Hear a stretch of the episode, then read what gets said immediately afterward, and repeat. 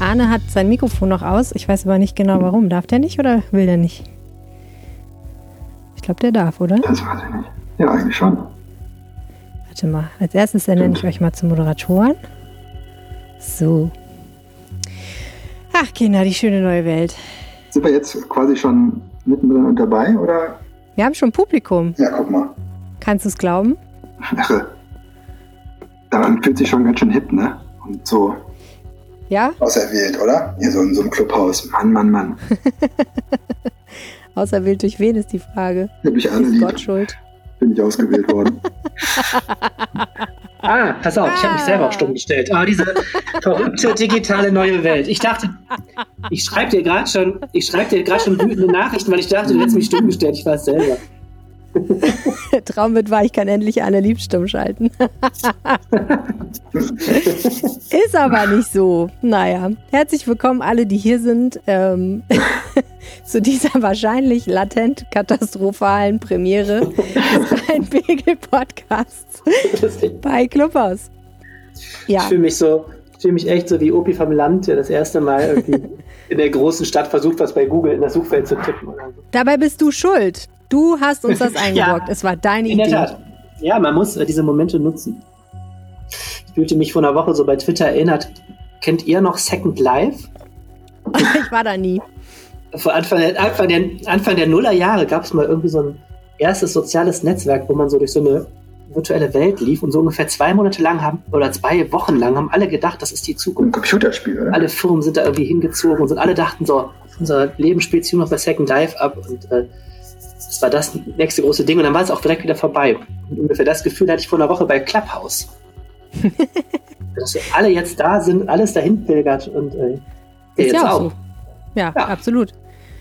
Aber was ich an dir faszinierend finde, ist, dass dich so eine Hassliebe mit solchen Technologien verbindet. Einerseits findest du es, glaube ich, voll faszinierend und andererseits findest du es auch voll furchtbar. Eigentlich bist du ein sehr analoger Mensch. Akustikgitarre und so. Es war so, als ich dir geschrieben habe, war ich auch noch nie drin. Ich hatte nur bei Twitter gelesen, dass alle darüber redeten. Und dann irgendwann, nachdem ich Tage gebraucht habe, bis mich endlich mal ein lieber Kollege eingeladen hat, ähm, war ich als das erste Mal drin. Und das fand ich ja, ich, ich weiß noch nicht, ob das noch mein Ding wird. Das ist so ein bisschen so wie jemand, der sagt, kennst du eigentlich dieses neue Bier, das nach Autoreifen schmeckt? Ich habe davon gehört, alle finden es voll geil. Lass uns unbedingt mal ein paar Liter davon trinken. Ja, so Ja, also äh, jedenfalls jetzt sind wir hier und ähm, zeichnen den Rheinpegel-Podcast hier live auf. Und wir haben ähm, Themen mitgebracht. Äh, Arne berichtet über eine sehr saftige Geschichte, die sich in einem Luxushotel zugetragen hat. ja, äh, Champagner, saftig sozusagen.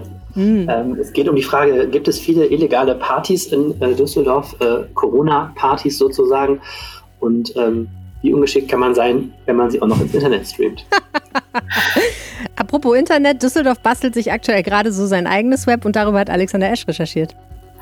So ist das, ja. Man kann jetzt eben auch äh, nach Online-Händlern ganz gezielt suchen, die hier aus der eigenen Stadt kommen oder die zumindest äh, drumherum äh, sehr lokal äh, angesiedelt sind. Absolut. Und da gibt es zwei spannende Beispiele, nämlich einmal sowas wie Google Maps und einmal sowas wie Amazon. Und das gucken wir uns mal ganz genau an, was das für Düsseldorf bedeutet. Und wir haben das Düsseldorf-Wetter von- für euch von unserem Star-Moderator, dem Wetterstruxi Jens Strux. Mein Name ist Helene Pawlitzki und ich bin im Clubhaus und auch noch über Voice over IP verbunden mit Alexander Esch und Arne Lieb. Ihr hört Folge Nummer 141 dieses Podcasts und der Rhein steht bei 3,3 Meter. Drei. Rheinpegel. Der Düsseldorf-Podcast der Rheinischen Post. Herzlich willkommen im Rheinpegel-Podcast. Wir sprechen jede Woche darüber, was Düsseldorf bewegt. Und ich glaube, die meisten, die im Clubhaus aktuell zuhören, wissen das schon, weil sie den Podcast wahrscheinlich schon mal gehört haben. Aber ich sage es trotzdem nochmal. Mein Name ist Helene Pawlitzki. Ich kümmere mich bei der RP um die Podcasts. Mein Name ist Arne Lieb, ich bin Reporter in der Lokalredaktion und kümmere mich vor allem um Kommunalpolitik. Ja, mein Name ist Alexander Esch. Ich bin auch in der Lokalredaktion und da vor allem für die Wirtschaftsthemen zuständig. Hören könnt ihr diesen Podcast in jeder Podcast-App und bei Spotify und natürlich auch auf RP Online. Und unterstützen könnt ihr diesen Podcast maßgeblich auf zwei Wegen. Ihr könnt ein RP Plus-Abo abschließen, falls ihr nicht sowieso schon eins habt. Das hilft uns enorm, weil das einfach zeigt, dass ihr unsere Arbeit wertschätzt und unseren Journalismus unterstützen wollt. Das geht auf rp-online.de slash abo-reinpegel. Danke an alle, die das schon tun. Oder, was uns auch enorm hilft, ist eine Empfehlung, entweder im persönlichen Bekanntenkreis oder einfach so auf sowas wie diesem altmodischen Twitter, so wie der Düsseldorfer Rabauke, der uns ein ganz herzerfrischendes Meme gebastelt hat. Ähm, nämlich, ich beschreibe es, obwohl es eigentlich äh, ähm, man sehen muss, um es zu glauben. Ein Affe, der eine Orange bekommt. Über dem Affen steht ich, über der Orange steht neue Folge Rheinpegel und über der Hand des unbekannten Orangenspenders steht Helene. Wieder mal eine geniale Folge, twittert der Düsseldorfer Rabauke. Wir haben uns sehr gefreut. Es war nicht nur das erste Meme, was wir gekriegt haben, sondern auch so das erste Mal richtige Fanart. Das stimmt, das ähm, also selber gebastelt hat noch keiner. Wir haben schon eine Postkarte aus Kanada bekommen, wenn du dich erinnerst. Das war auch sehr schön. Fand ich auch gut. Ja. Ja, auf jeden Fall. Also gerne mehr Und was davon. ihr sonst noch machen könnt, um uns zu erreichen, äh, sagen wir am Ende dieser Folge. Jetzt sprechen wir über äh, ja, Partys. Es ist schon lange her, dass ich meinen Geburtstag gefeiert habe, mehr als ein Jahr. Und damals konnte noch keiner ahnen, dass es tatsächlich das letzte Mal sein wird. Also ich habe es jedenfalls nicht geahnt. Wenn ich das gewusst hätte, hätte ich mir mehr Mühe gegeben, länger gefeiert und mehr getrunken. Ja, ich ärgere mich, verdammt. Ja, guck mal, ich bin so früh nach Hause gegangen. Hätte ich das geahnt, ja, hätte ich mich noch richtig gehen lassen. Ja. War kurz, als man gerade noch konnte. Ne? Ja, ja, als man gerade noch konnte. Wobei sich ja herausstellt, man könnte schon noch. Es hat nur unter Umständen sehr unangenehme Konsequenzen. Wie man am Beispiel eines jetzt 21-jährigen Mannes, der mutmaßlich aus dem Kreis Mettmann stammt, äh, sehen kann. Arne, was ist da passiert? Ja, also äh, wir erfuhren von der Geschichte durch den, es gibt immer mal so einen Einsatzbericht des Ordnungs- und Servicedienstes der Stadt. Das ist der Außendienst des Ordnungsamts. Die machen immer so eine Zusammenfassung, äh, warum sie wegen Corona im Einsatz waren. Da stand, sie waren, haben aufgesucht ein Hotel im Medienhafen, wo natürlich immer jeder sofort weiß, es ist das Hyatt, ne, dieses auf der Hafenspitze. Mhm. Das ist so das, das Hotel im Medienhafen. Ähm, und da stand nämlich, sie wären durch ein Video bei Instagram aufmerksam geworden, dass dort eine Party stattgefunden hat. Und ich fand es erstmal total interessant, dass der OSD also auch Instagram verfolgt. Hätte ich jetzt nicht so erwartet. Ähm, das habe ich danach gefragt, das war nicht so. Also jemand hat die darauf hingewiesen und dann sind sie wohl auch auf Instagram gestolpert ähm, und äh, haben eben diese, diese Hinweise da ausgewertet. Aber in der Tat, es war eine Party in diesem Hyatt. Als der, das Ordnungsamt anrückte, war sie schon vorbei, äh, aber hatte ihre Spuren hinterlassen. Und da in haben ein paar Jungen, in Form von Partyresten. Du warst doch auch schon mal irgendwo, wo eine Party war. Ähm, ja, aber die, die, die, Fotos, die ich gesehen habe, deuten darauf hin, dass das nicht dieselben Partyreste sind, die bei mir sind. So zertretene Chips und leere Bierdosen. So. sondern das, das hatte äh, schon eine andere Nummer.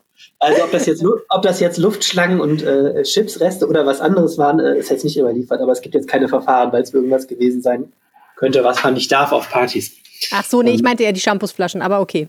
Ja, also Shampoos, genau, das weiß ich nicht genau. Ich, ähm, ich weiß nur, ich habe dann irgendwann auch diese Instagram-Videos inzwischen gelöschten äh, gesehen und kann sagen, ähm, es war so eine, so eine Reihe von jungen Menschen hat eine Suite in diesem wirklich schicken äh, Hochhaushotel da in, auf der Hafenspitze angemietet und dort richtig gefeiert, so wie Millennials Wo ich mich sofort gefragt habe, gibt es das jetzt besonders günstig oder sind die einfach besonders reich gewesen? Naja, oder die haben sich mal richtig was gegönnt. Ich meine, das kostet, ja, ich habe es jetzt vergessen, aber so, ja, das ist dann schon, ist natürlich teurer als eine normale Nacht im Hotel, aber mein Gott, wenn du jetzt eine riesen Party machst, weil du halt 21 wirst, also zu sehen auf einem Video ist ein Geburtstagskuchen, woraus äh, hervorgeht, dass jemand 21 wird, deswegen kann man das ziemlich sicher sagen. Und ansonsten, ja, wie so ein Millennial zu feiern, also ähm, sehr aufgebrezelt, die Frauen äh, mit knappen Kostümen aufgebrezelt, machten alle, mach, alle machen Duckface in die Kamera und alle halten ihre Handys hoch und streamen das gegenseitig, also so wie junge Menschen eine Party vorstellen, offensichtlich. Äh, nice. Äh, und äh, zu sehen ist halt auch so eine Getränkekiste, wo dann irgendwie ähm, ja einige Flaschen Champagner auch sind und was weiß ich, ich habe vergessen, was. Wie sich das gehört. Wieso darf man da überhaupt übernachten? Ja, oder warum darf man sich da einbieten? Ich denke, das ist verboten. Genau, also ähm, genau, ein letzter Satz noch, alle filmen natürlich die tolle Aussicht mit ihren Handys auch die ganze Zeit und sagen, mhm. wahrscheinlich voll cool, guck mal, weil man kann nämlich da toll natürlich ähm, das Hafenbecken gucken von dem Hyatt.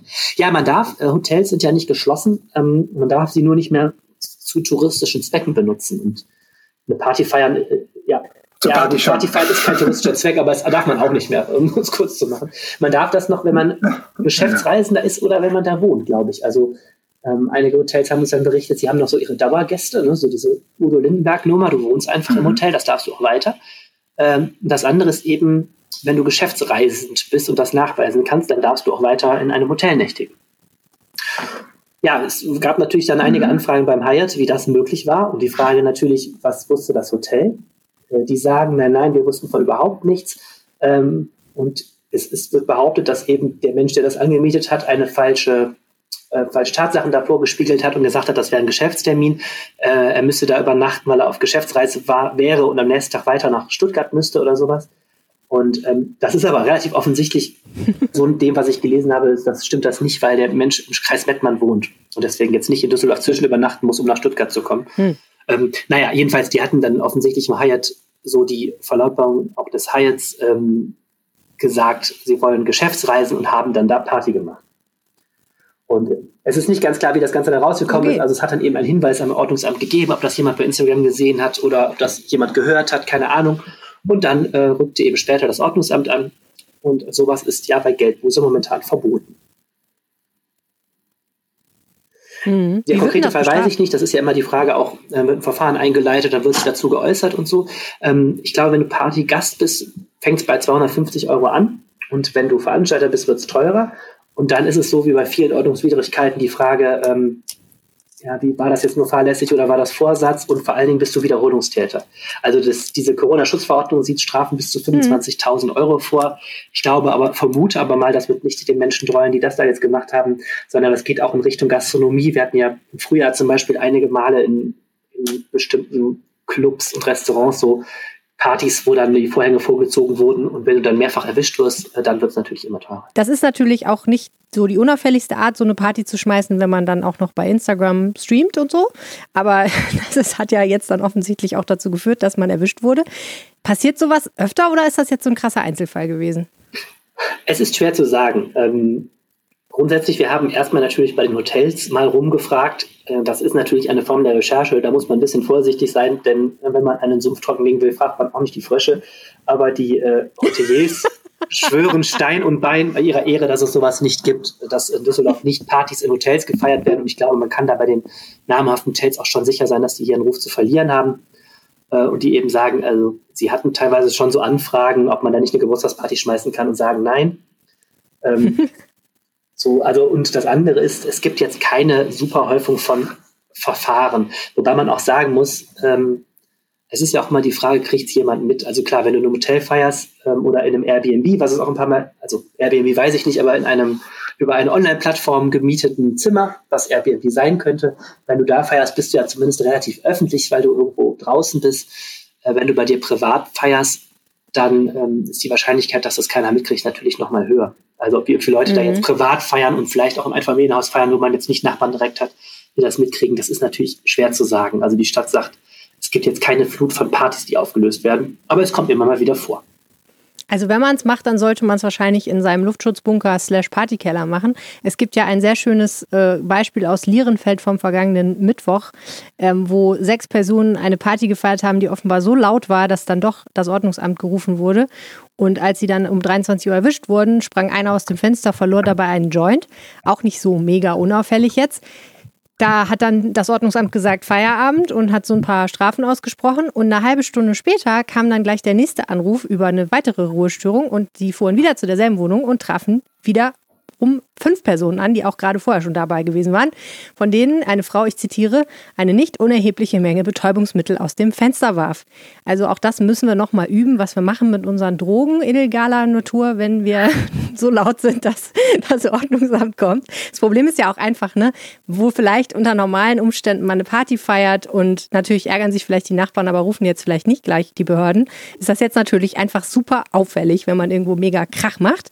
Also ähm, ja, fand ich auch nochmal im Zusammenhang dessen spannend, dass da nochmal Zahlen genannt wurden. Alleine Mittwoch gab es ungefähr 70 Einsätze, 69 um genau zu sein, des USDs. Davon waren 30 wegen der Corona-Schutzverordnung. Jetzt weiß ich nicht, ob das ein besonders extremer Tag war, so als ganz normaler Mittwoch. Aber da kann man vielleicht auch nochmal absehen, dass halt ne, so die Hälfte ähm, oder knapp unter der Hälfte der Einsätze wegen irgendwelcher Verstöße gegen die Corona-Schutzverordnung stattgefunden haben. Und seit dem 18. März, also jetzt schon eine relativ lange Zeit, schon fast ja, ein Dreivierteljahr auf jeden Fall, gab es mehr als 9300 Einsätze wegen der Corona-Schutzverordnung. Also, naja, es ist nicht, glaube ich, vollkommen absurd, dass das ab und zu mal passiert, aber du hast natürlich recht.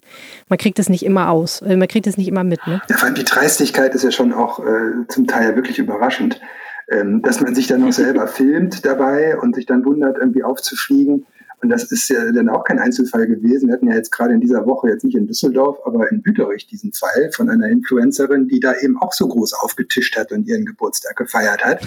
Und eben auch mit Champagner und, und Oma und alles, was dazugehört. Und, äh, und, und, und, und sieben, acht, neun, zehn Gäste haben nichts Besseres zu tun, als das auch noch zu dokumentieren und bei Instagram zu posten und so. Und äh, die sind ja dann zum Opfer von Oliver Pocher geworden. Ich bin ja ehrlich gesagt kein großer Fan von Oliver Pocher, aber das, was er da jetzt mal so äh, macht und er sich dann mal diese Influencer vorknüpft, wie sie da äh, diese, diese Geburtstage feiern, das fand ich dann doch irgendwie nachvollziehbar. Und hat sich ja diese Party da mal vorgeknüpft, das ist auch immer noch zu sehen und mit DJ, alle ohne Maske und da wird das Essen fotografiert und äh, alle tanzen zusammen, auch in, ähm, ja, also äh, so eine Art von Party, wie ich sie nicht feiern würde, aber ne, schon gar nicht in dieser Zeit. Und ähm, naja, also nachdem das dann öffentlich war, ähm, haben wir dann auch erstmal versucht rauszukriegen, wo war das eigentlich? War das nicht vielleicht doch in Düsseldorf? Und ich habe dann mit dieser Influencerin auch äh, telefoniert und die hat sich aber gar nicht dazu äußern wollen, ist da sehr auf Tauchstation gegangen direkt. Die hat ihre Seite vom Netz genommen. Diese ganzen Filme sind entfernt worden, so gut das ging, wo es eben zu spät ist, weil man kann es bei Oliver Pocher alles nachgucken. Ähm, und äh, gehen jetzt da so ein bisschen zum Gegenangriff über mit dem Anwalt und sagen, hier, sie werden, werden quasi gemobbt und äh, stellen da jetzt sogar eine Anzeige. Aber eigentlich ist es natürlich schon, schon irre. Und die, das Ordnungsamt in Meerbusch äh, ermittelt da jetzt auch. Kann man gespannt sein, was dabei rauskommt. Mhm. Was ist denn deine Diagnose, auch wenn sie jetzt nichts so richtig gesagt hat, auch wenn du dir das so angeschaut hast? Ist das so, dass die das nicht geschnallt haben, dass das verboten ist? Ist das so, dass denen das egal ist? Denken die, sie werden nicht erwischt? Also ich würde ja sagen, bei einer Influencerin, die kann sehr gut einschätzen, wie öffentlich Dinge sind. Deswegen wundert mich das so, dass man da so denkt, das bleibt ohne Konsequenzen. Ja, das ist natürlich eine unglaublich schwierige Frage, das, das zu beantworten, was da die Leute reitet. äh, vielleicht können sie nicht mehr anders oder so. Ne? Das ist irgendwie so eine Art von, von Suchtverhalten nach dieser Aufmerksamkeit. Oder so. Ich habe ja, ich, ich weiß es nicht. Ähm, die hat ganz am Ende gibt es so, so ein kleines Foto von ihrem Corona-Test, der eben negativ war. Ich weiß nicht, ob die sich vielleicht alle haben vorher testen lassen, im Schnelltest oder so und glaubten ja. deswegen auf der sicheren Seite zu sein oder so. Äh, das ist schwer zu erklären. Ne? Also eine Form von Gedankenlosigkeit gemischt mit Dreistigkeit und Ignoranz. Ich weiß es nicht. Also mhm. das ist, ist schwierig zu sagen. Auch bei all diesen Vergehen, die ja letztendlich so auftauchen, gibt es wahrscheinlich auch nicht so die eine Erklärung, sondern äh, diese Regelverstöße sind natürlich so ganz unterschiedlich auch motiviert, glaube ich. Ne? Manche so aus Trotz, die dann sagen, so, jetzt habe ich aber die Schnauze voll, jetzt lasse ich es mir nicht mehr, lass mir nichts mehr verbieten und äh, feier jetzt einfach und ähm, weiß ich nicht, andere äh, wiederum vielleicht so aus einer gewissen Achtlosigkeit oder so oder Arglosigkeit heraus. Also sehr schwierig, das im Einzelfall dann so die Motivation abzu hm. abzugreifen. Manche glauben ja auch nicht an Corona und so, man weiß es nicht. Ja. Aber man, man merkt schon, wie so nach einem Jahr Corona-Party-Abstinenz und, und, überhaupt ähm, Feierabstinenz auch so die Stimmung auseinandergeht. Ne? Mhm. Diese Influencerin da aus, aus Meerbusch hatte, glaube ich, 2700 Zuschauer in der Spitze bei diesem Stream. Also das ist schon nicht, also das war schon so derartig öffentlich, dass es eigentlich wirklich nicht verwundert, dass das dann irgendwie Ärger gegeben hat.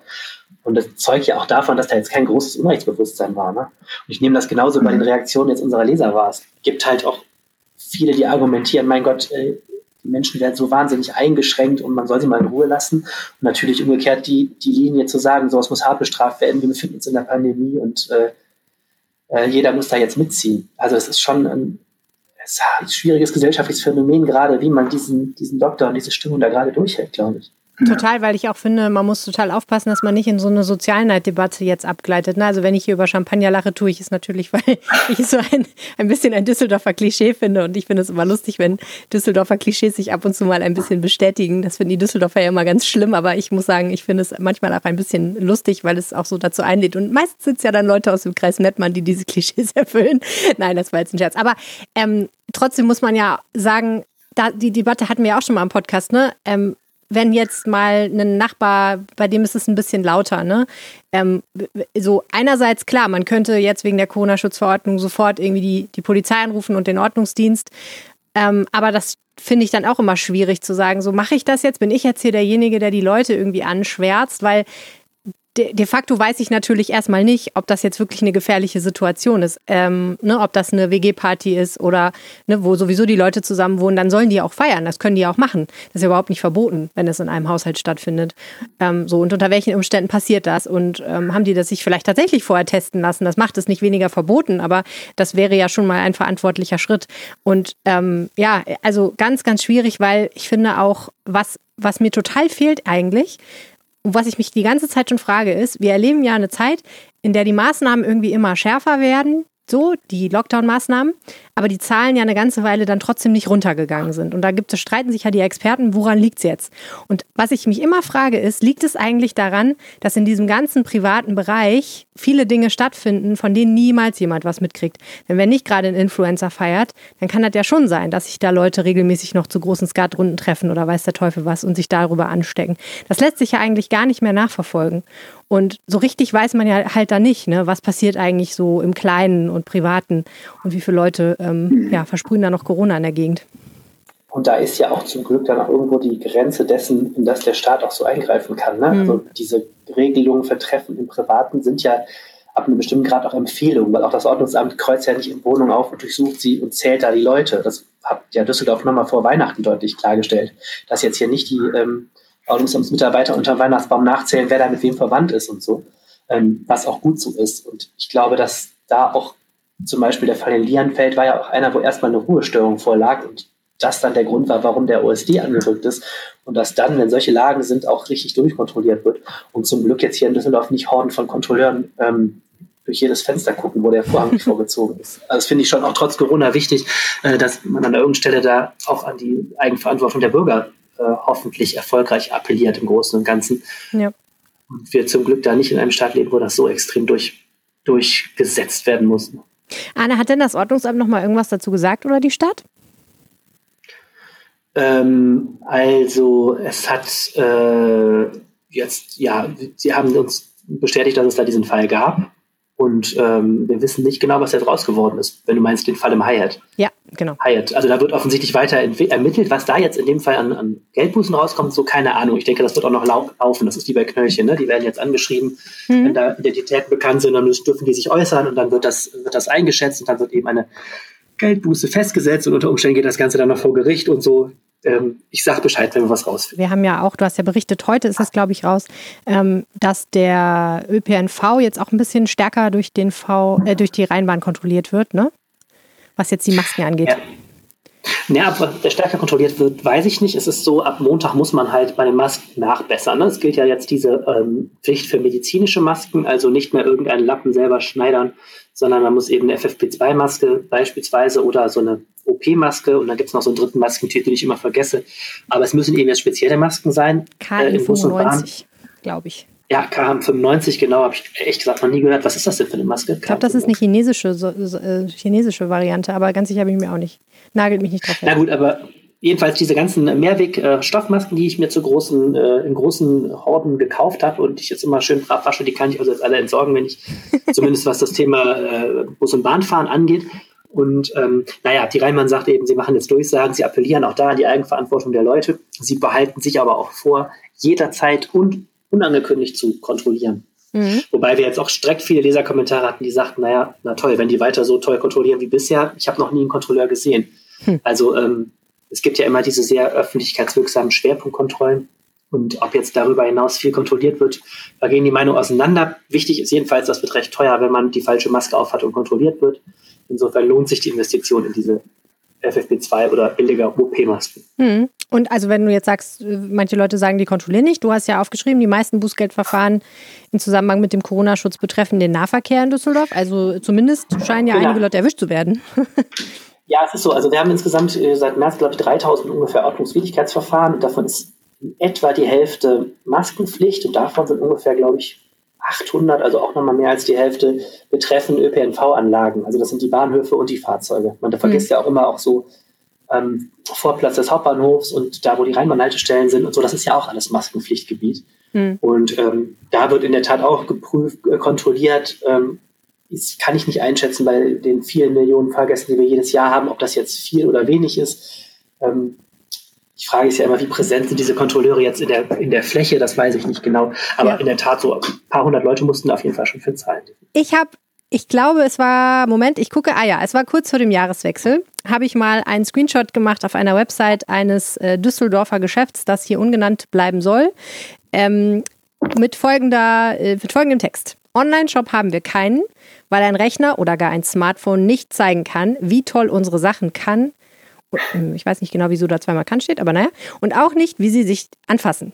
Außerdem freuen wir uns, per, sie persönlich kennenlernen zu dürfen, aber vor allen Dingen, weil wir Online-Shopping richtig doof finden. Ja, da kann man nur also, sagen, gute Besserung. Ja, das löste auch auf Twitter in meinem sehr begrenzten Bekanntenkreis dann doch einiges Kopfschütteln aus, weil alle gesagt haben, das Problem ist natürlich, der Einzelhandel ist sehr traurig darüber, dass viele Menschen im äh, Web einkaufen. Aber natürlich könnten viele Geschäfte, die auch tolle Sachen teilweise haben, sie auch im Web verkaufen und müssten nicht ähm, die Konkurrenz durch Amazon dann vielleicht so sehr fürchten. Das ist jetzt natürlich eine enorm verkürzte Theorie. Aber ähm, es gibt jetzt zwei Dinge, über die Alex du recherchiert hast, was ich sehr spannend finde.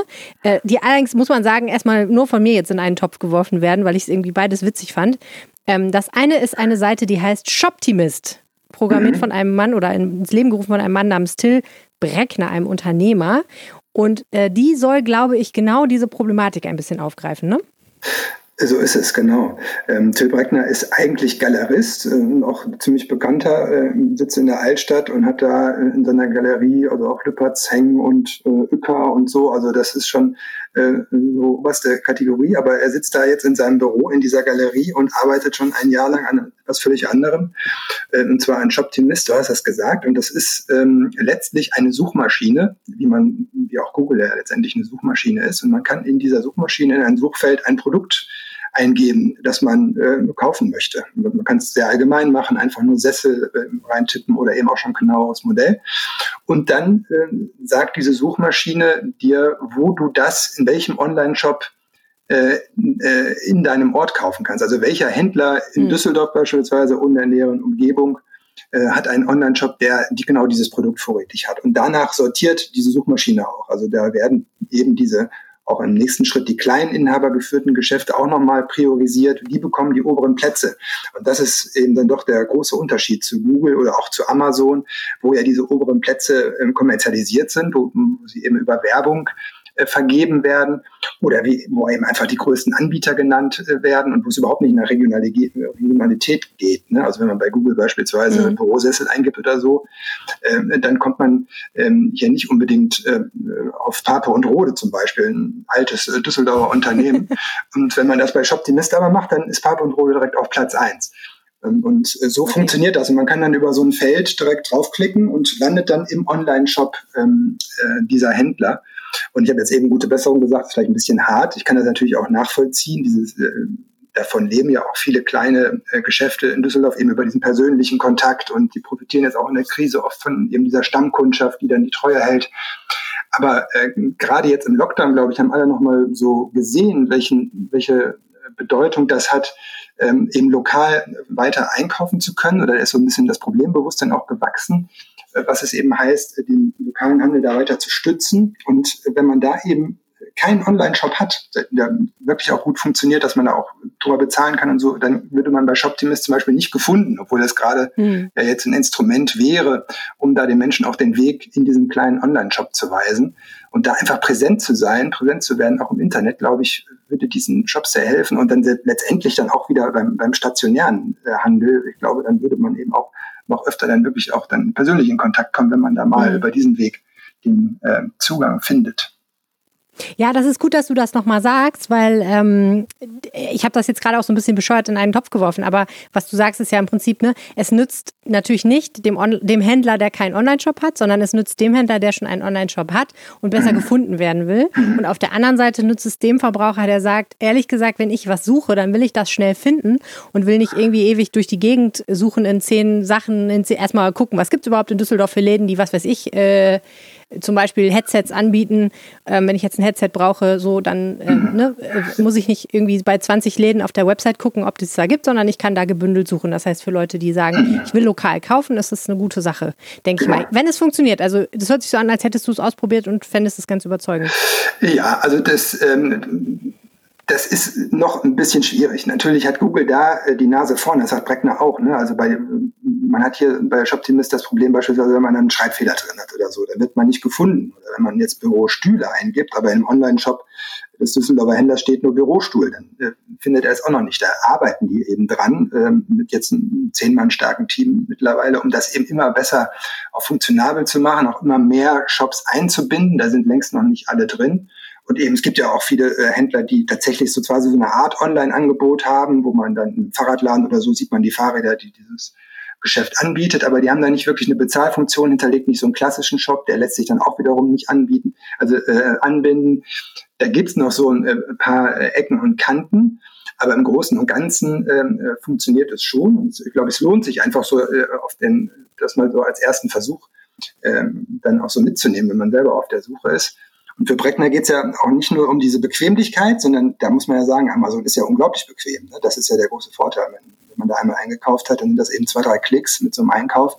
Er sagt eben, dass, dass man sich halt die Frage stellen muss, was machen wir eigentlich so mit unserem, äh, was machen eigentlich gesamtwirtschaftlich? Wie wollen wir da weiter leben? Und wenn man sich überlegt, dass eben an dieser lokalen Wirtschaft oder an der Wirtschaft vor Ort insgesamt ganz viel Steuereinnahmen für die Kommunen hängen, ganz viele Arbeitsplätze hängen, ist es eben fraglich, was es bringt, wenn man nur noch über Amazon einkauft und dann bei 50 Prozent von Händlern, die eben noch nicht mehr aus der EU kommen, sondern irgendwo aus China oder so, wo hm. wir keine Steuereinnahmen haben, wo hier keine Arbeitsplätze geschaffen werden und so. Und da sieht er halt eben diese große Gefahr und das ist so ein bisschen sein Ansatz. Also das nehme ich eben tatsächlich auch ab. Das ist ja, er will jetzt nicht, glaube ich, das große Geld verdienen. Am Ende hat er, glaube ich, nichts dagegen. Aber ähm, das ist schon irgendwie so eine Über Überzeugungssache. Ne? Also sagt, oh, er kauft seit Jahren eben nicht mehr bei Amazon und so, weil er das irgendwie, irgendwie etwas Grundsätzliches begreift, was er da jetzt so auf die Beine stellt. Hm. Die andere Geschichte, die du dir angeguckt hast, ähm, die in eine ähnliche Richtung geht, nämlich Düsseldorf bastelt sich sein eigenes Internet zurecht, ist ein Angebot der Stadt. Mhm. Das heißt äh, tatsächlich, glaube ich, Maps. Genau. Man kennt das ja. Was ist das genau? Düsseldorf Maps, genau. Das ist ähm, letztendlich, wenn man sich das jetzt mal so vor Augen führen will, ein Stadtplan, auf dem man da guckt, ähm, wenn, man die, wenn man diese Adresse ins Adressfeld eingegeben hat und hat dann über verschiedene Buttons die Möglichkeit, da auf dieser äh, Karte sich unterschiedliche Sachen anzeigen zu lassen. Und äh, tatsächlich irre viel. Man kann sich alle Schulen der Stadt anzeigen lassen, alle Kindergärten, alle Parks, alle Spielplätze, alle WLAN-Hotspots, alle Bahnlinien. Und das kann man sich so äh, zusammenklicken, wie man möchte.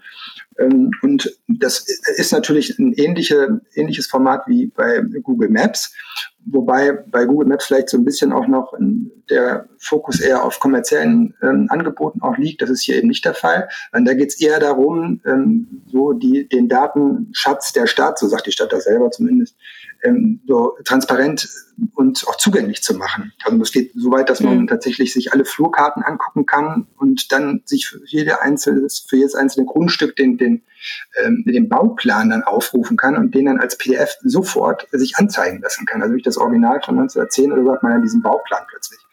Und äh, das ist schon, schon neu. Und ähm, hm. Man kann sich auch äh, so ein Luftbild äh, dann aufrufen, das kennt man ja auch von, der, von Satellitenbild von, von Google Maps, das sogar äh, eine etwas höhere Auflösung zulässt. Ähm, ich glaube, weil das eben nicht aus dem Satelliten kommt, sondern äh, so Schrägluftaufnahmen sind.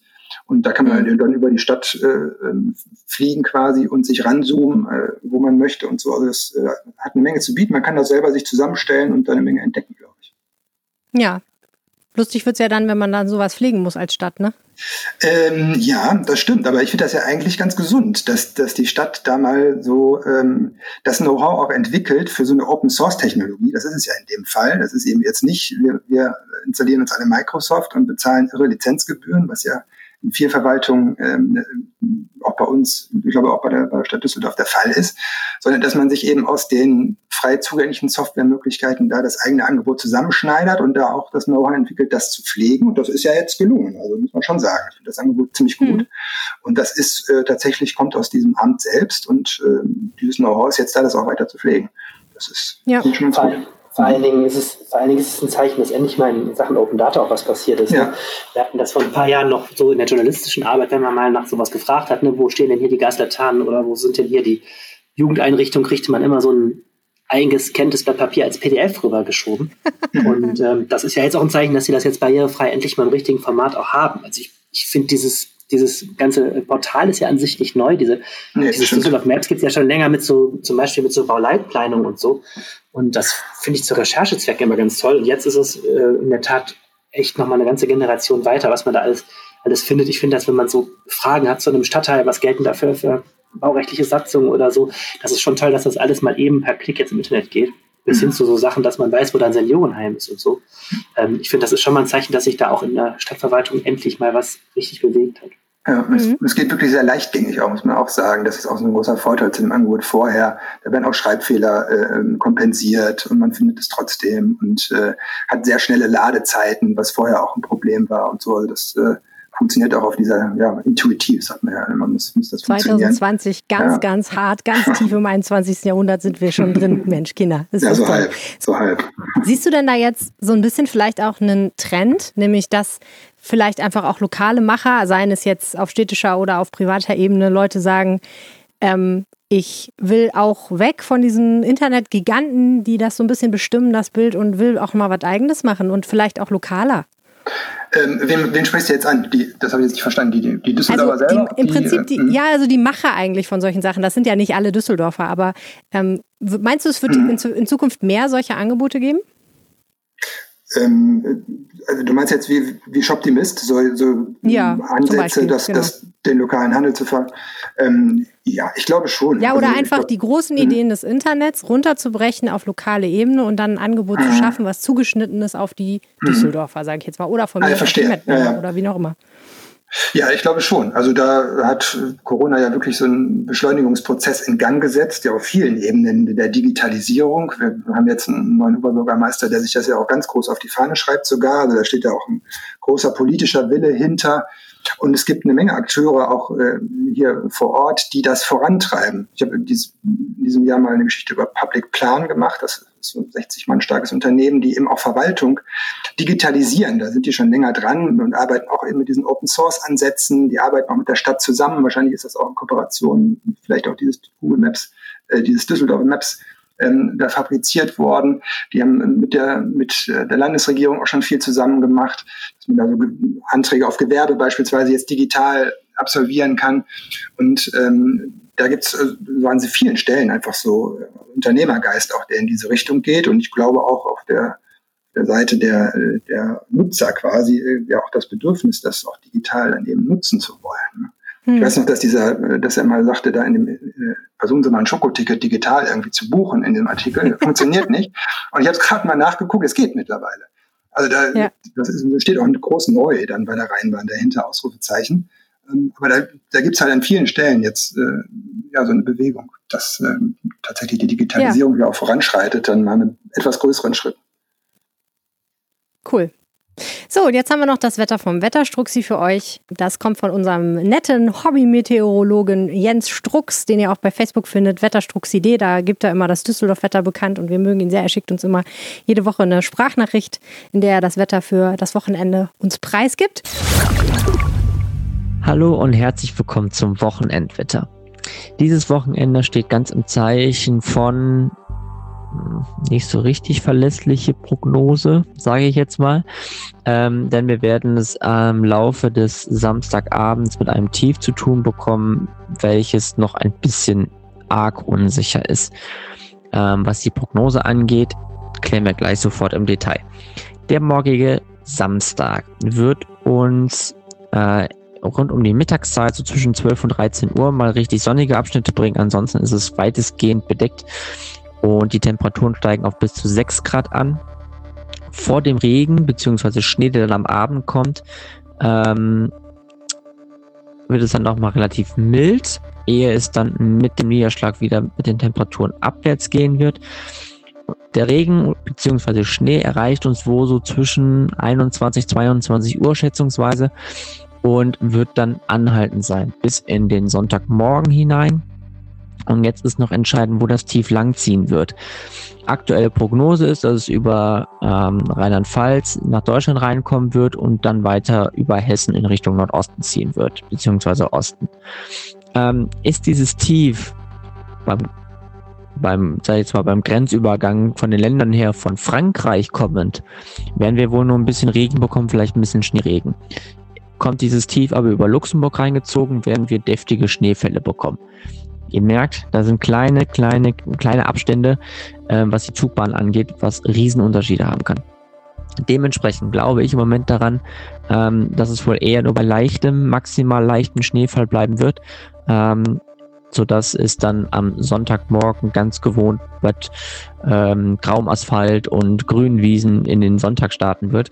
Ähm, die Temperaturen gehen auf 0 Grad zurück, teilweise bis auf ähm, exponierte Lagen, gerade so Kreis Mettmann, ähm, da kann es dann auch schon mal frostig werden und dort dürfte der Schnee dann auch entsprechend liegen bleiben. Der ähm, Sonntag bringt uns dann bis in die Vormittagsstunden noch letzte Schneeschauer. Ähm, diese werden dann abklingen und die Sonne kommt hervor, sodass wir dann eine relativ angenehme zweite Tageshälfte bei maximal 4 Grad erleben dürften. Zum ähm, Sonntagabend kommt ein neues Schneefallgebiet herangezogen. Auch dieses wird uns sehr wahrscheinlich kaum treffen, sodass es dann doch eher trocken bleiben dürfte. Es kann aber durchaus sein, dass es im Laufe der Nacht sogar mal aufklart. Dann gehen die Temperaturen direkt sofort in den Keller bis auf minus 4 Grad zurück. Und in der neuen Woche bleibt es weiterhin relativ wechselhaft. Die Temperaturen erholen sich wieder, sodass wir dann bis Ende der nächsten Woche bei bis zu 10 Grad wieder landen. In diesem Sinne euch ein schönes Wochenende und wir hören uns nächste Woche wieder. Wenn ihr uns was sagen wollt, dann geht das auf mehreren Wegen. Ihr könnt uns eine Mail schreiben an rheinpegel.rheinische-post.de. Ihr könnt uns ganz klassisch antwittern. Äh, Helene heißt at Helene Pawlitzki und ich heiße at Arna Lieb. Oder ihr könnt uns auch auf den Anrufbeantworter sprechen oder eine Sprachnachricht schicken. Der Anrufbeantworter hört auf 0211 9763 4164. Und die Sprachnachricht könnt ihr unter 0171 90 38 099 loswerden. Das war der Podcast. Vielen Dank fürs Zuhören. Auf Wiedersehen. Tschüss. Tschüss. Mehr im Netz. Alle Nachrichten aus der Landeshauptstadt findet ihr auf rp-online.de/düsseldorf.